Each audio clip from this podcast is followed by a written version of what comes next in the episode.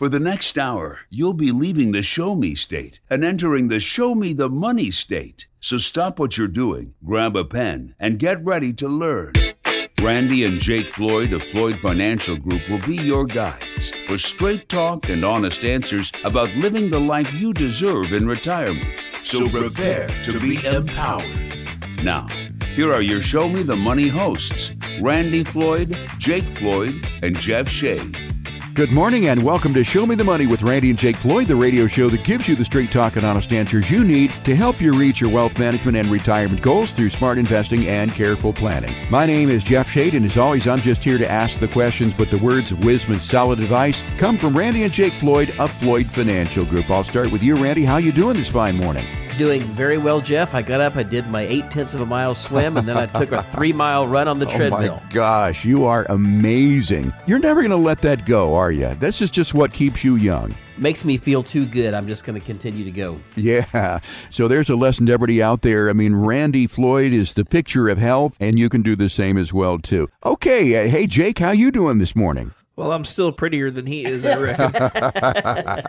so I'm doing good. Well, you're both handsome guys, and I'm privileged to be with you here every week on Show Me the Money. We got another great show lined up for us today, so let's dive right in, gentlemen. I understand that this past week the CPI results came out, some earnings results came out. Can you comment on those? Where were they this time? Yeah, the CPI was a little hotter than they expected. In fact, they were looking for an annualized 2.9, came in closer to a 3.6. The trend line that had been, you know, down hit a flat spot and a little uptick. So it was a, matter of pretty good concern. On Tuesday morning, uh, after that news, we saw that markets took a little beating and a little run backwards. And I think it speaks to a couple of things. Number one, do we really have an accurate read on inflation from anywhere? Right, right. And I, I'm not sure that we do, to be honest. But as long as they keep, I guess, crunching the numbers the same way and the same numbers, then I guess it's relative. But the thing that I would say is the market has been running up quite a bit here of late. That was based on the fact that a lot of people had, uh, and I say people, investment companies, asset managers had said, you know, uh, they're going to be cutting rates in March, and we're going to go ahead and price that in today. And that's why markets were running. Well, this kind of put the uh, brakes on a little bit there on Tuesday morning. You know, people are now reconsidering that hypothesis, if you will. And you were talking about inflation rates there, and I understand, uh, of course, who knows if we can believe everything that we read here, but I'm seeing that it was 3.4% in December down to 2.9% in January. So it seems like we're going the right direction. Have you seen any indication that we're going in the right direction? I think a lot of the people listening to me here in Southwest Missouri can agree. I love a diesel vehicle, man. So I drive a diesel. Mm-hmm. Okay. so I notice when the price of diesel fuel changes, and it's gone from four bucks a gallon down to three dollars and eleven, back to three twenty-five, back to mm. I think it was three fifteen a gallon this morning. Well, as we think about what that does and how that affects things across the country, you know, everything in this country has to move, and right. it generally moves the vast majority of it with the use of diesel fuel because it's going to be in a truck or it's going to be in a train or a plane. And JP4 isn't too far off diesel fuel, to be honest. yeah. you know, so for me, uh, I think that's got to trickle down through the system and probably will. And so I'm I'm optimistic in that area. You know, labor markets have tightened up a little bit. We've heard a lot of the big companies are laying people off. Maybe they're hiring down as they lay off, even in new areas. And then also we're seeing that wage upticks are starting to wane a little bit. They're not going up nearly as quick. And even those people that were changing jobs to get more pay they were getting like 15% more pay if you look back a year ago. Now it's down to about 7%. There's a lot of things that kind of lead me to think that it's going to be softening some. But the one thing I will say, you know, I know it's just February, but it'll soon be May. And you know what that brings? More travel and higher prices. Yeah. And you were talking about the uh, diesel fuel cost there in southwest Missouri. In a lot of parts of the country, still gasoline is up near $5 a gallon. So I think those people will be jealous of you right there in southwest Missouri. Now, you were talking a little bit about the interest rates, and again, we're not expecting any interest rate cuts, I understand, till what, at least maybe April, May? Is that what they're forecasting at this point?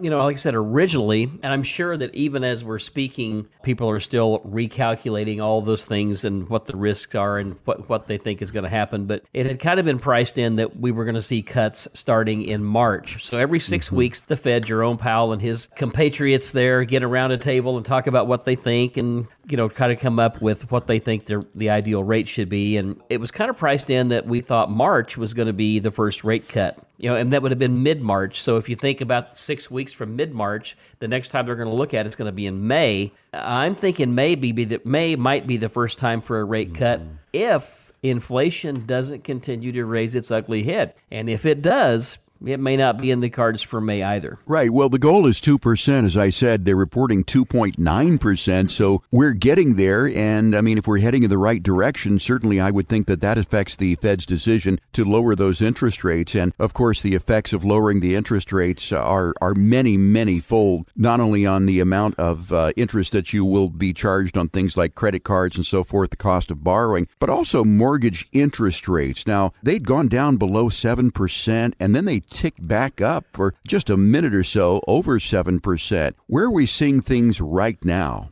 Between 7375 and about 8% is where it's falling right now, depending on what your credit score is. So for people at credit score of 740 and above, they're going to get the lower rate. And if you're down right. below that number, typically they're going to punish you a little bit more on that rate. Talking about the interest rate and how it affects things, I mean, when the cost of money is more, it creates problems. I mean, number one, it stifles growth to a degree. And then number two, it does create some inflationary pressure because all of a sudden people say, well, you know, my mortgage is up higher and I got to make more money. And so that puts pressure to the upside on everything. Yeah. And I want to talk about those mortgages in just a moment. But I had a situation yesterday where, you know, I have a number of credit cards. And of course, many of them were 0% when I first got them. By the way, what is the interest rate in this card? I was told 28%. And when I went down the list of these cards, I mean, they were all in the mid to high 20s. I don't see any credit cards out there that you can get at like 8% anymore. Are you finding that that is the case generally across the board? And I mean, if people are continuing to charge up on their credit cards, boy, that is a huge bubble that when it bursts, I don't want to be around.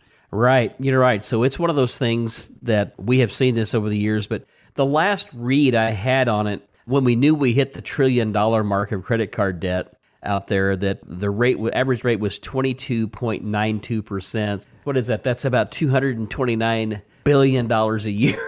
Yeah. and interest that Americans are paying Think if you had $229 billion a year to plug back into the economy, and that's Ooh. just interest on credit cards. That's not homes, that's not cars. Yeah, and a couple of weeks ago, you know, interest on the on the debt crossed a trillion dollars for the wow. first time. So I think it's 1.03 trillion or something at the current pace. Oh, no doubt about it. And of course, the answer is is to uh, tax all those that are paying taxes more. Oh yeah, no, no, right. no, no, no, no. I think I think the answer is let's get some fiscal responsibility. There you go. in our stinking government.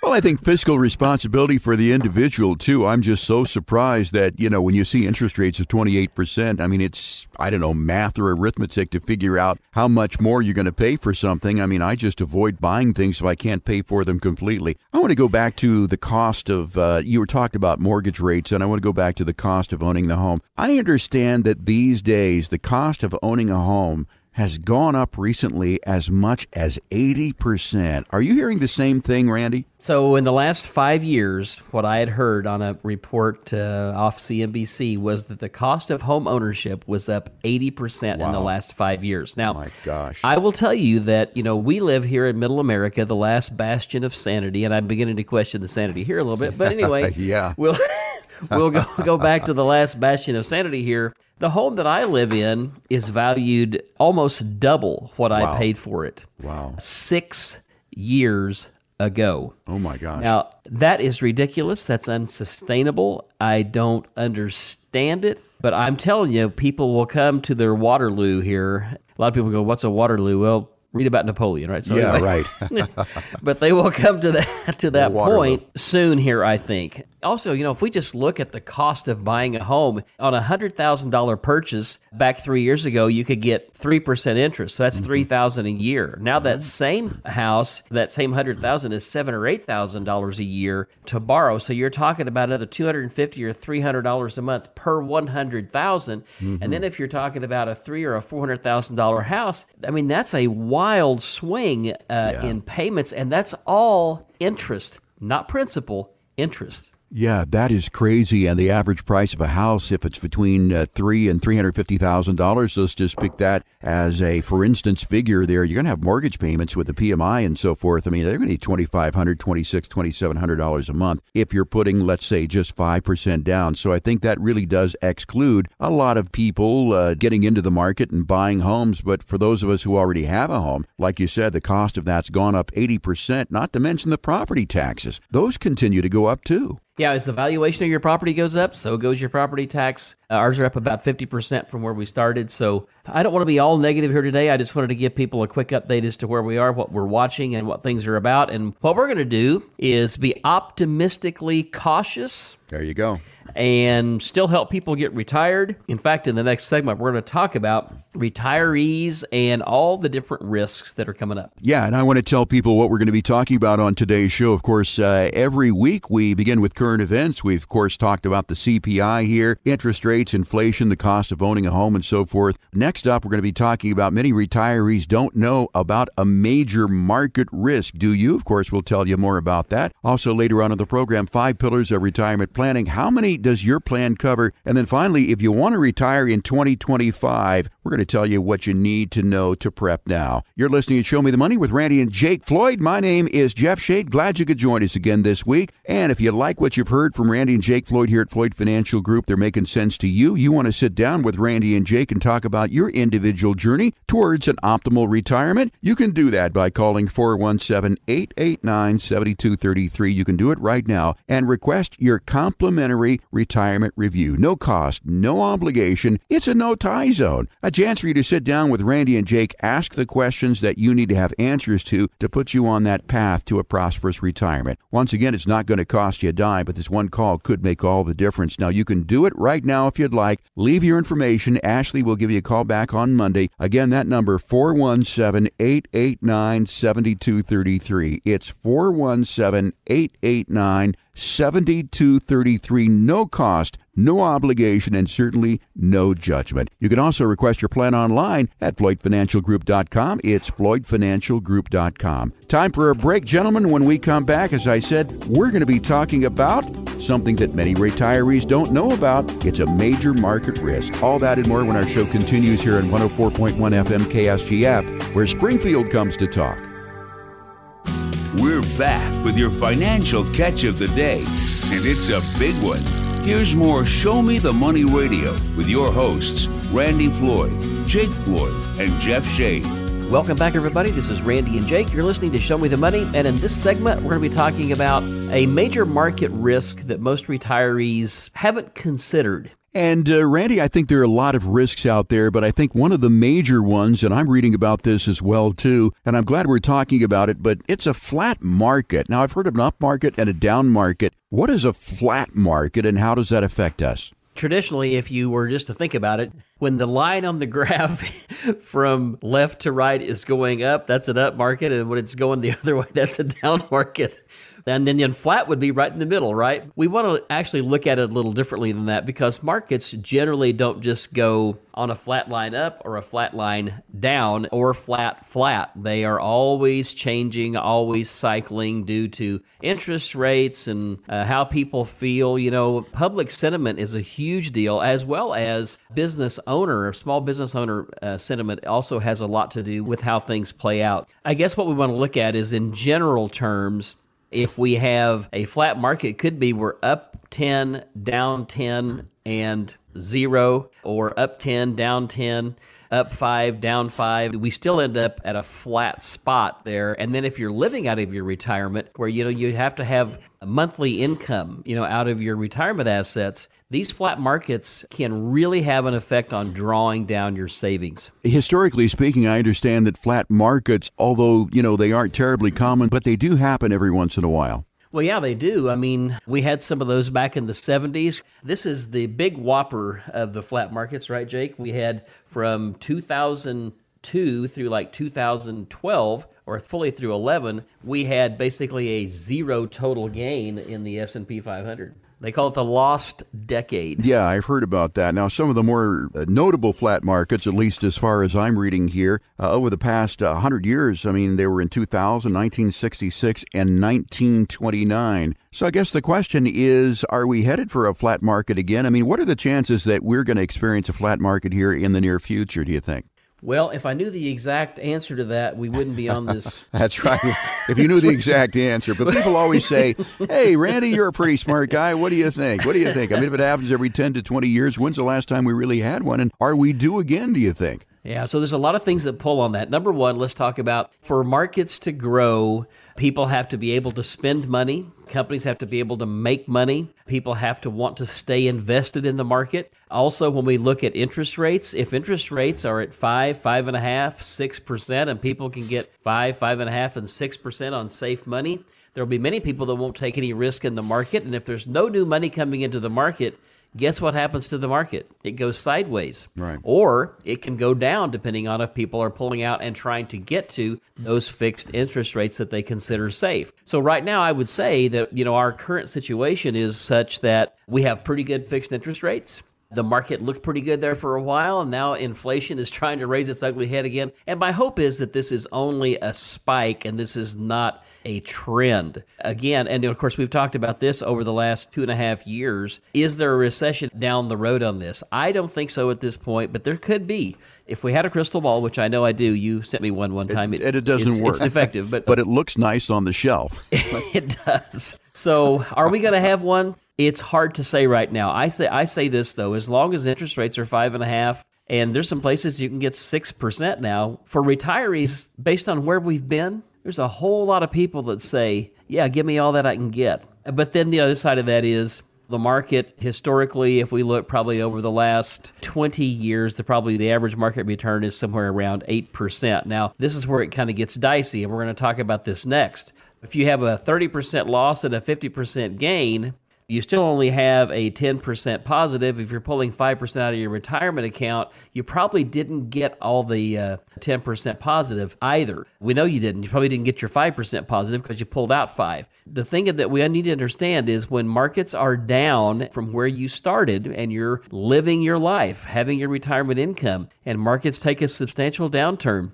recovery can be hard. It's why we have to make sure that we account for these down markets that we know are going to come along. And we don't want to take and put ourselves in a position where when those losses do come, we are not able to recover and get our base amount of money back. We're talking with Randy Jake Floyd of Floyd Financial Group, and we're talking about uh, a major risk that a lot of people don't consider, and that is a flat market. You know, as we talk about this, Randy and Jake, it reminds me that sequence of return risk where the market is uh, down, it, it goes up, and Mr. Brown and Mr. Green. Would this flat market apply to either of those people, and would that have been an equation in the final result of Mr. Brown not having any money? Oh, sure thing. You know, if we look back over our shoulder, there's zero sum gains for the year. And always, here's the thing, too where I start measuring from matters so much as to what my return is, right? Right. And so if we look back historically from the beginning of when we started tracking the market, that's one thing. Uh, let's say we looked at our return since October of 2023 man, we are happy campers. We're stellar, right? Right. But if you look at our return from December of 2021 to today, eh, we're up a few percent. In essence, what became a flat market, not that it was flat, it was one of those where 2022 we went down 19.44%. And then through 2023, we came up around 20%. So we ended up maybe positive one around the first part of the year. Might have been as high as positive two or three by the beginning of 2024. But here's the thing I mean, that all that in the middle, if you're retired and you're living out of your money, that negative 20 in 2022 became a negative 25 or maybe six. And then when markets rally back and get even, guess who's not even?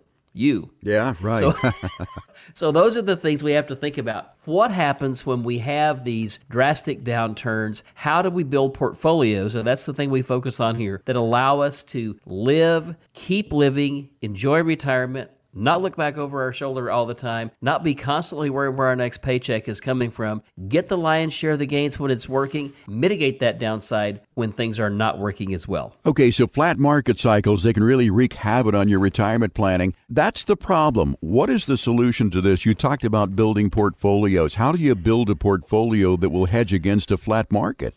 Yeah, so you know, it goes back to this. If I have a 20 year old come in here and says, Randy, I'm maxing out my 401k every year, I'm 20, I don't want to retire until I'm 65, I'm going to tell him, don't worry about the ups and downs of the market. Put your money out there, keep investing. When markets are down, you're buying at a lower cost. When things are up, that's great. You're making money on what you bought at lower cost, but just keep investing and keep going because we have time on our side. If you're in retirement, we have to look at building portfolios differently. And what I mean by that is we've got to look at what are some stabilizing factors, what are some things we can put into place that will help us to stabilize the markets. And of course, we're going to talk about some basics and then we're going to talk about the market cycles themselves. So if I'm in an all time or a, or a historically high interest rate environment, that's one thing. I can make some good money on fixed accounts, don't have to take the risk. So that's kind of where we are now. Market side of things, hey, is the market going to rally? Is it going to go higher? We know this based on the money supply. The market tends to go higher, and we put in six and a half trillion dollars into the system, which is most of it still hanging around out there because they were supposed to pull that off the balance sheet. But if you look back over our shoulder, they pulled about maybe a trillion, maybe not quite a trillion off of it, and now it's starting to tick back up. There's more money going into the system. So as we look back at historically, markets go up as money supplies go up. Inflation also is affected by money supply. We know that, and productivity. You know, now I'm on, at a point, Jeff, where I don't even know what question I was going to answer for you, except for the fact that's okay. Answer whichever one you want, Randy. except for the fact that when we build these portfolios, we're always looking at all the different asset classes. It's not just one. And how can we build a hedge against loss while maintaining an upside potential. So sometimes we do that with bonds, sometimes yeah, we do some of that with stocks, sometimes we do some of that with annuity contracts, the right annuity contracts. There's many of those that you don't want to get involved in and there's a lot of those that are just not good. But we don't really see any asset class as bad. We just see them as opportunity when the time is right to use them appropriately. If we look back over our shoulder, when interest rates were a half and 1%, so I got a million bucks on deposit at the bank and I'm making 5,000 a year, retirees couldn't live on that, so that pushed money to the market. Now that rates are higher, only as Jerome Powell starts to push this down some do I think we still have a we got a lot of money out there, which is going to produce a lot of growth, but probably not until he starts to lower interest rates. Do we have some upside potential? Yeah, I think we do. I don't know that it's that great, though, until we see those rates start to come down. We talk about a lot of things on the radio program, Randy and Jake, that of course people want to be aware of. And I don't want to scare people about this, but I think the takeaway, and correct me if I'm wrong on this, is that, yeah, we could have a flat market, we could have a down market, but if we prepare for these bumps in the road, these flat markets in these down markets may not be as devastating. Would that be about right? That's right. Could you imagine driving your car without shock absorbers?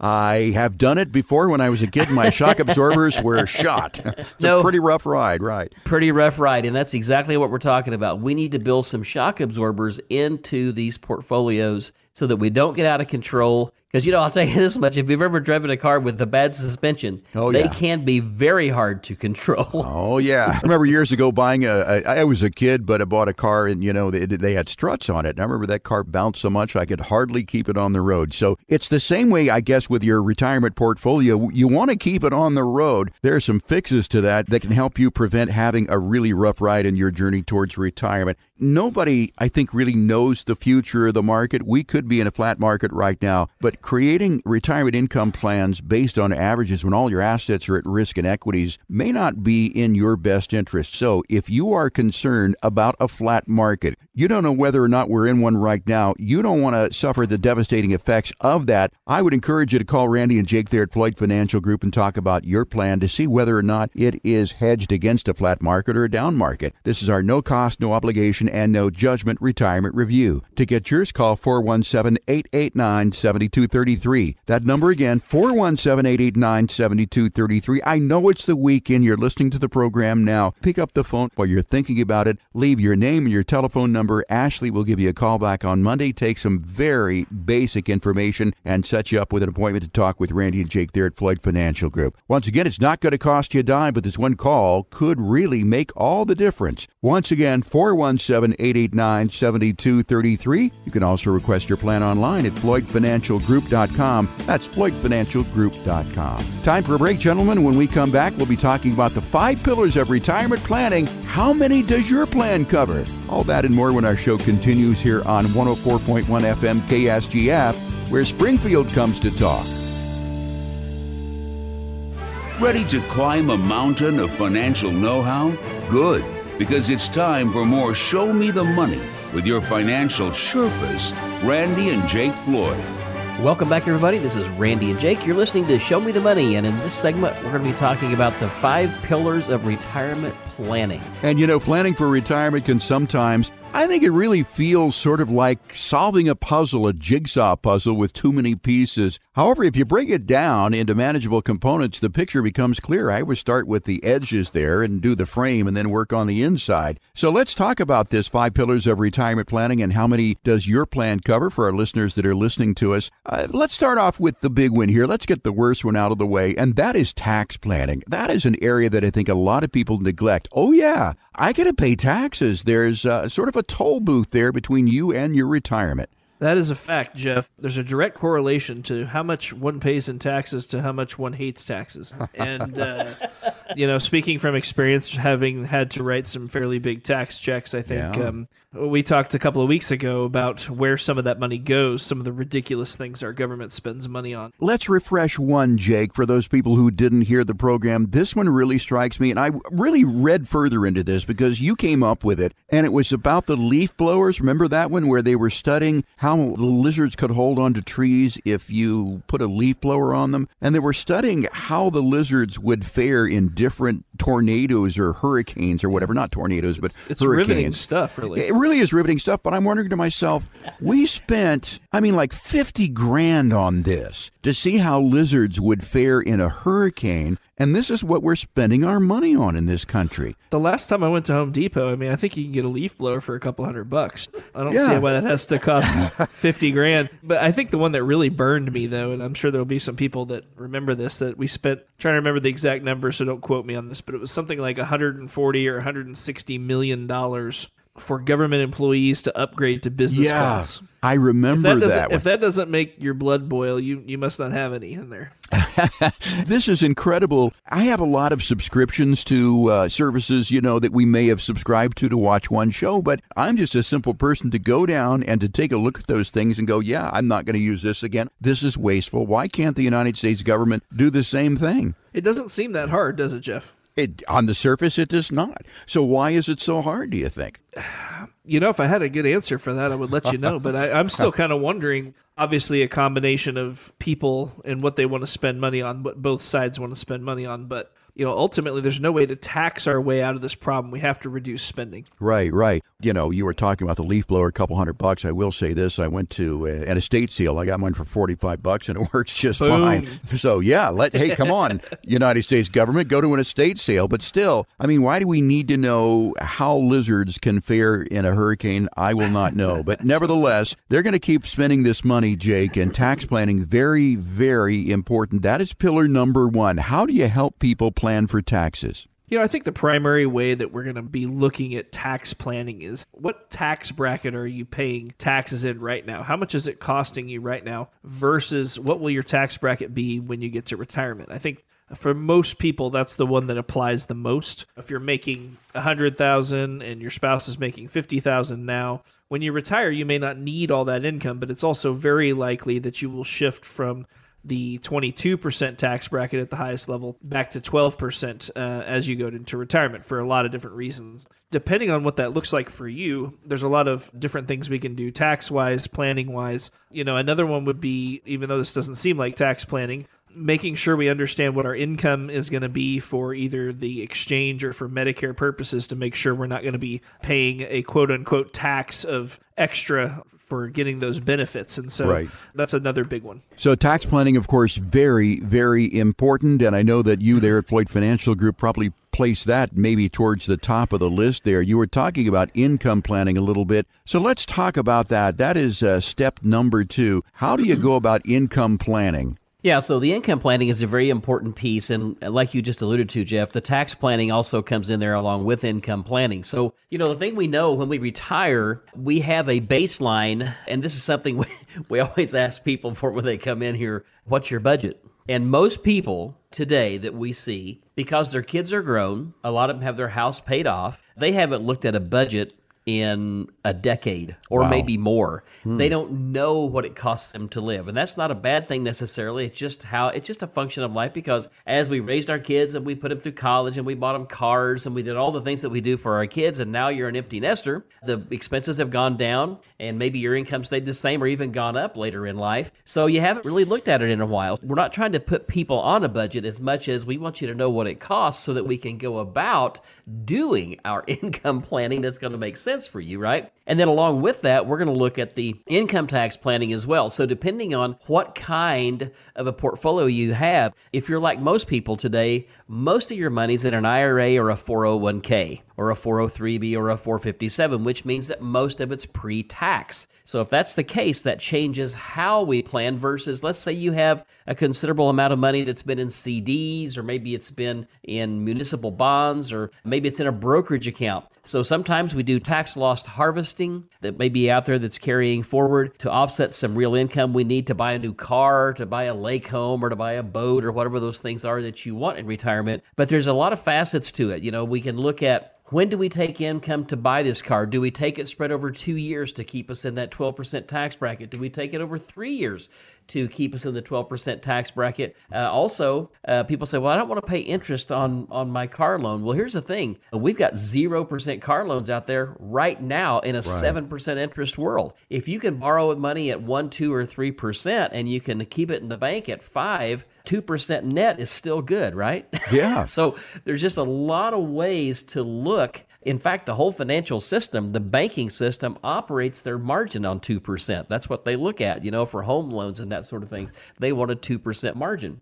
So a lot of things go into income planning. The one thing we want to look at is we want to make sure we build something sustainable. And so we're going to look at everything from bonds to annuities to municipal bonds. Some people like real estate, some people like rental properties. All those things are going to factor into income planning. And the big thing is is we want to make sure that it's going to be steady, that we can help keep pace with inflation, and that uh, you're not worried about where your next paycheck is coming from. Because I don't know about you, Jeff, but at my house, the bills Oh, still yeah. come once every 30 days. Yeah, absolutely. They're on time no matter what. I mean, rain, sleet, hail, snow, those bills will be in your mailbox. Income planning so important, and I think a lot of people do not realize how much they spend. And you've really got to do that budget, as you said, to figure out how much it costs to be you because who you are is a little bit different in retirement. You're not going to work every day. And some people may think, well, I'm going to live on 70, 80% of what I used to live on. But you'd be surprised. Many times, you know, when you factor in the things that you've wanted to do, travel to see the kids and so forth, and just things here and there that crop up, it costs 100% of uh, what it cost you when you were going to work to be retired. We're talking about the five pillars of income planning with Randy and Jake Floyd of Floyd Financial Group. We have talked about taxes. Also, we've talked about income planning, cash flow. Let's talk about health care planning. That's another big one. Yeah, healthcare planning is a big one, and uh, we talk about it here every day. In fact, I'll I'll tell you a quick little story. Uh, one of our family members woke up dizzy, couldn't get out of bed, couldn't walk, actually fell down, had to call the ambulance. Ambulance came and got him, took him to the hospital. He was severely dehydrated, uh, spent three or four days in the hospital, went to rehab, uh, got re-dehydrated, had to have an IV. He's on the on the rehab wing. Now he's back home. We're trying to see if we can keep him home because if we can't keep him at home, he's going to have to be in a nursing home. And where this particular person lives, it's nine thousand dollars a month Wow. To be in a nursing home. 4500 to 5000 a month to be in assisted living. And if you're going to be at home, it's $30 an hour average for somebody mm-hmm. not a really a medical professional, just somebody to come in and help you with activities of daily living, 30 bucks an hour. Everybody listening today, you're going to get a chuckle out of this one. We have found out since this person lives in Florida that if you're going to have a problem like this, you're going to need to pull up stakes and move to Florida. Okay. I'm sure the people Because- of Florida are happy to hear that. Come on down. because because we found out that the state of Florida will pay through the Medicaid system 40 hours of care per week hmm. For a person to stay home. Didn't know that. And your spouse can also be paid to take care of you if they will take training.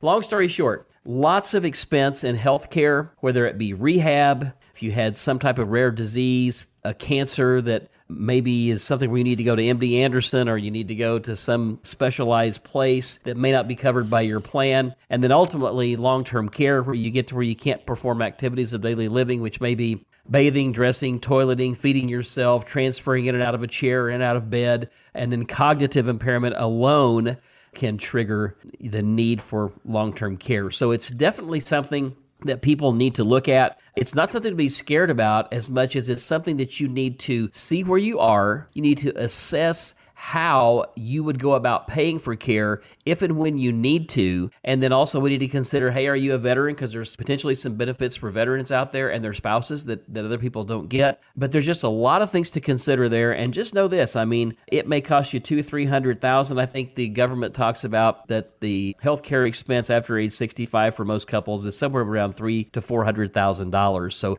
that's a big number. Now, how much of that's long term care? I couldn't tell you exactly, but it's not going to be that whole amount. But it's still a significant bill that people need to consider. And I think that many of our listeners may misunderstand that Medicare is going to take care of that, but Medicare only pays for things that you're going to get better from, rehabilitative care. And it, what is it up to, like 100 days, something like that, Randy? Well, if you have exactly the right plan, it's 100 days. But this particular person we were talking about, it was 20 days of rehab. Hmm. And so at the end of 20 days, here's the choice. At the end of 20 days, you either go long term care because you're not going to get better and you got to go to the nursing home, or you get better and you go home. That's the two things that there are. Yeah, you just you just never know. I mean, it's just really really something that people need to be concerned about and make sure you've looked at all your options and have made a sound decision. And we're up to our final pillar of retirement planning, Randy, and that is going to be estate planning. Oh, yeah, this is a good one. So it's often been said that if you don't have an estate plan, it's like filing a lawsuit against your kids.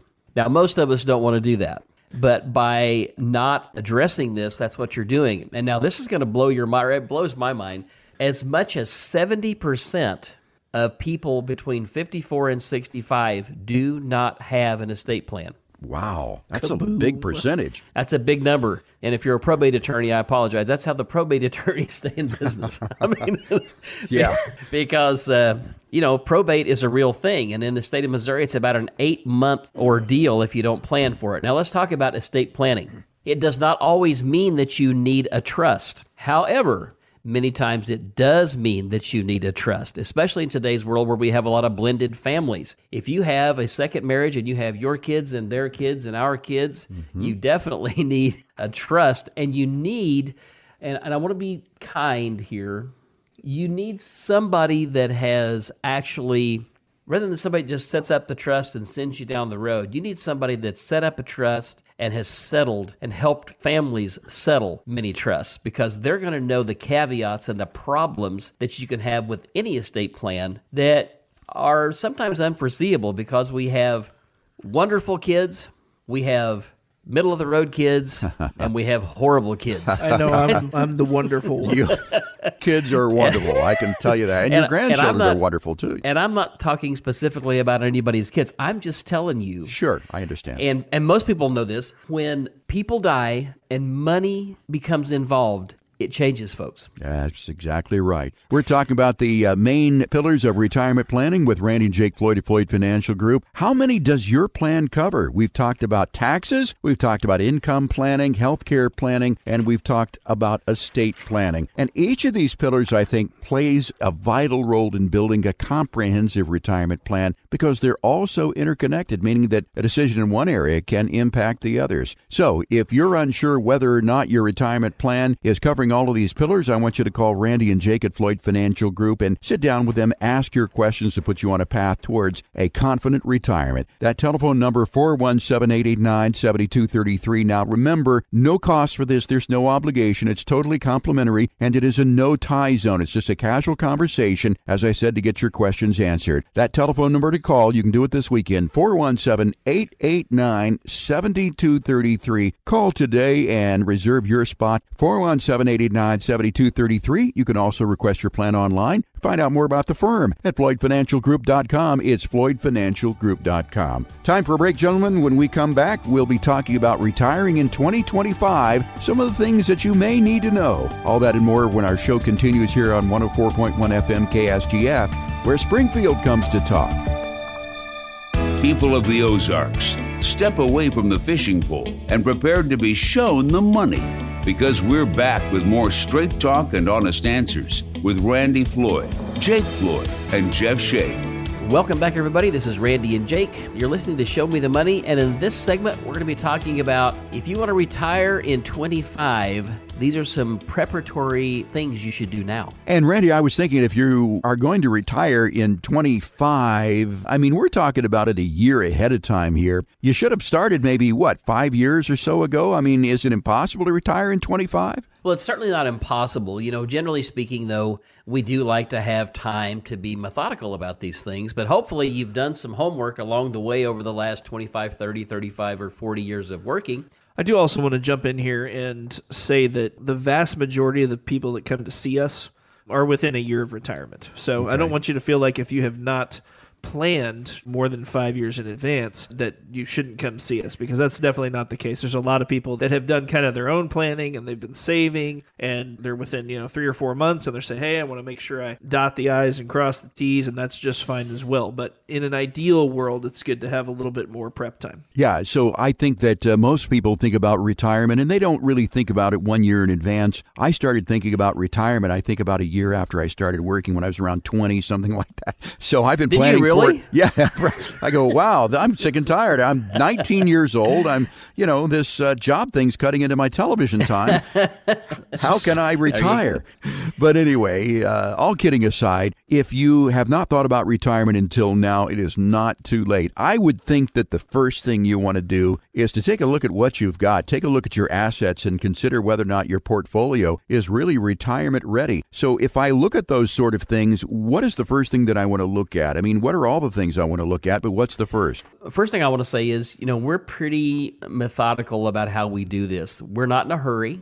We want to take our time. We want to learn about you as a person, you as a couple, you as a family, figure out what you're trying to accomplish. I mean, yes, we know you're trying to get out of work and, and stop working, but I mean, there's more than that to retirement than just, I'm, okay, I'm done working now. We want to make sure that you can live the life you want to in retirement. We want to make sure that you do the estate plan that we talked about earlier. We want to make sure that your spouse, should something happen to either of you, that they're going to be able to continue on with or without you from a financial perspective. So, many, many different things that have to be factored in about retiring, whether it's a year from now or even five years from now as we go through this process, and we've talked about our five steps, you know, where we basically have discovery and we have planning, it's a multifaceted thing for us to sit down and do a retirement plan. And the reason we like to do it this way, number one, we make sure we haven't missed anything. And number two, the person that's sitting down with us can then see, yes, we went through this very methodically. We've considered all these different things.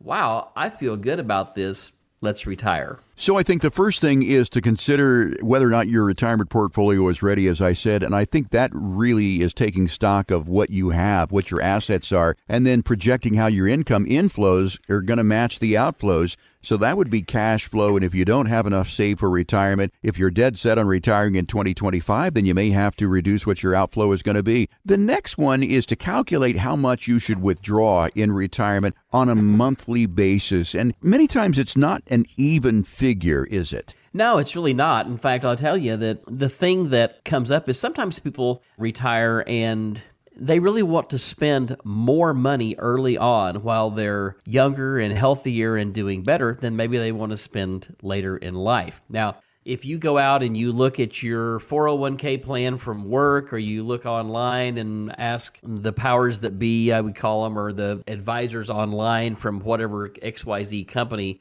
the general rule is to withdraw 4% of your portfolio amount, 4%. So if you had a million dollars, you could withdraw 40,000 a year and then you can adjust it for inflation from there looking forward. So let's say that we start at $40,000 and inflation is 3%. That means that next year we're going to draw 41,200 and then the following year 3% on top of that. And that's what people say is a safe amount. Now, for some people, they're going to say, whoa, that ain't nearly enough again, all we're doing is we're talking about your retirement savings, 401ks, IRAs, savings, that sort of thing, not pension plans and not Social Security factored in there. We're going to have to add any of those sorts of things onto that if you have those uh, available to you. We know this too by properly planning and setting up a portfolio.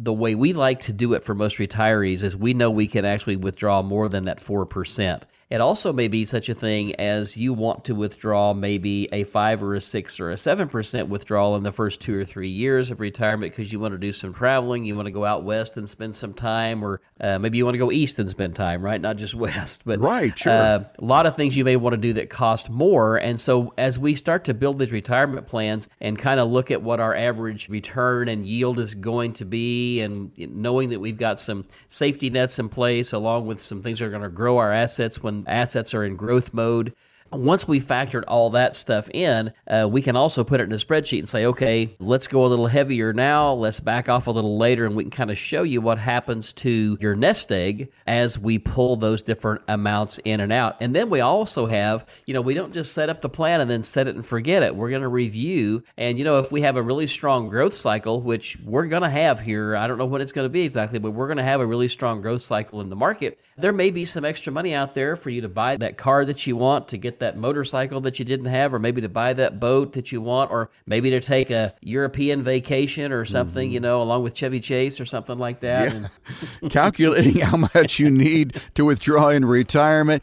I like to think of it in, in three time frames. I mean, we've got our go go years in the beginning, like you mentioned. Let's say that you retire at 65. You're healthy enough, hopefully, to go and do the things that you want. And then you've got your slow go years where you're still going to do some things, but not as much. And then you're going to have your no go years. And as you said, maybe you want a little more money up front, you want a maybe a little less in the middle, and then you might have to pad for those healthcare expenses. If you don't have enough money, consider this nice to get out of the rat race, but Sometimes you have to learn to get along with just a little less cheese. That is something that the folks there at Floyd Financial Group can help you with. And the next one is determining what your retirement portfolio should look like, and that would be asset allocation, what it's made up of. Yeah, that's very important. So, a couple things I would say along that line, just to kind of give people a, a, practical illustration. For many, many, many years, the old retirees portfolio was 60% equities or stock, mm-hmm. 40% bonds.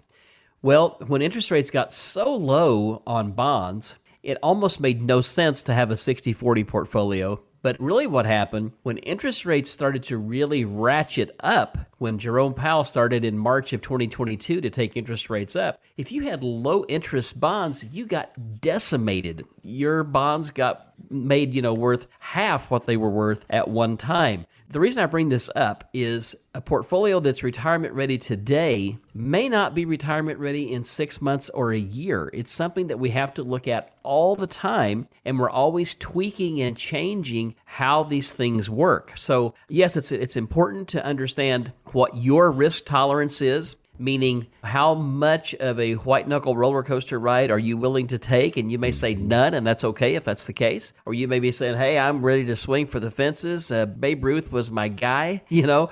so everybody's a little different in that area, but just because it's ready today doesn't mean that it's going to be ready tomorrow. And that's where we come in. We're always watching what's happening, looking at the cause and potential effect with many, many years of experience now, I mean, we can kind of tell what's next. The hard part is determining the exact timing of what's next this thing, once you set it up, it's just not set it and forget it. It's something we need to review and stay on top of all the time. We're talking with Randy and Jake Floyd at Floyd Financial Group. We're talking about some of the things that you need to know if you're planning on retiring in 2025. And in the interest of time, I'm going to kind of skip over taxes. I mean, we know that you're going to need to pay taxes in retirement. That is something else that you need to plan for. And of course, healthcare expenses, very, very important. But let's talk about something that I think a lot of people neglect to think about when planning for retirement, and that is going to be the effects of inflation. I mean, right now they're reporting 2.9%, but I mean, in the recent recent past, it's been as much as 12, 13%.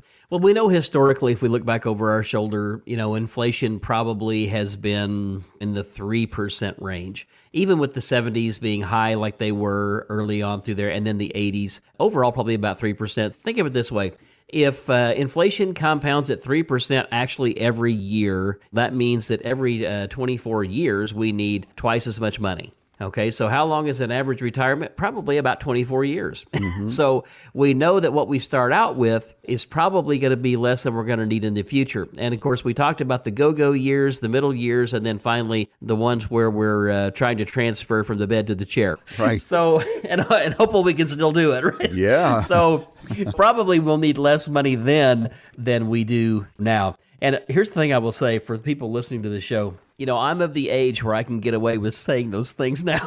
yeah. that used to I would not have been able to. Sure. And just know that anytime we build a portfolio, we know that there's going to be inflation in the future. We don't know what it's going to be. But again, I mean, if it's 3%, the rule of 72 says every 24 years it takes twice as much money. So we need to have money in the market. We need to have money that's safe to help guard against those big downturns. And you need somebody like Jake to help you be sure and keep yourself in a position where you can keep up with inflation or outpace it. And how do we do that? I mean, the market is the best thing, and of late, real estate, right, has been yeah. uh, the best thing to keep pace with inflation. The challenge with real estate for retirees is real estate takes time to give you good return, and mm-hmm. retirees don't generally have that. We're trying to live up what we worked a lifetime for. We're talking with Randy and Jacob Floyd Financial Group. If you're planning to retire in 2025, the things we've talked about is number one, you've got to ascertain whether or not you have enough to retire. Number two, calculate your withdrawal rate for retirement that could last up to 30 years. Also, the makeup of your portfolio, figure in taxes, figure in healthcare cost, and finally, the cost of inflation. As years go by, I mean, things are going to get more and more expensive. If you are not sure about whether or not you are prepared for retirement, retirement in 2025 or beyond? Again, sit down with Randy and Jacob Floyd Financial Group. Ask the questions that can put you on that path to a successful retirement. You can do that by calling 417 889 7233. 417 889 7233. Ask for your complimentary no cost and no obligation Floyd Financial Group Retirement Review. That's right, it's not going to cost you a dime. If you're not prepared for retirement in 2025, when would you like to know about that? Would you like to know about it in 2025 when you're retired? and You go, hey, wait a minute, I didn't set myself up properly. Or would you like to know about it today when you have the opportunity to do something about it? I think I know the answer to that. So call today, 417 889 7233 to get your complimentary review, 417 889 7233, or you can request it online at FloydFinancialGroup.com. Well, Randy and Jake, we've had a great conversation today. And if our listeners have joined us late, remember we're also a podcast. Go to wherever you get your podcast, you'll find this show and all of our past shows so that we can stay on top of our journey towards a successful retirement. For Randy and Jake, I'm Jeff Shade. Have a great weekend. We'll talk again next week with another edition of Show Me the Money right here on 104.1 FM KSGF, where Springfield comes to talk. The information provided in the preceding program is for educational purposes only and are not intended as investment advice for any individual or entity. All information contained herein believed to be from reliable sources, however, we make no representations as to its completeness or accuracy. The opinions expressed are subject to change without notice and do not constitute financial, legal, or tax advice. Please consult your financial professional before executing any financial strategy. Financial planning offered through Floyd Financial Group LLC, an investment advisor registered in the state of Missouri.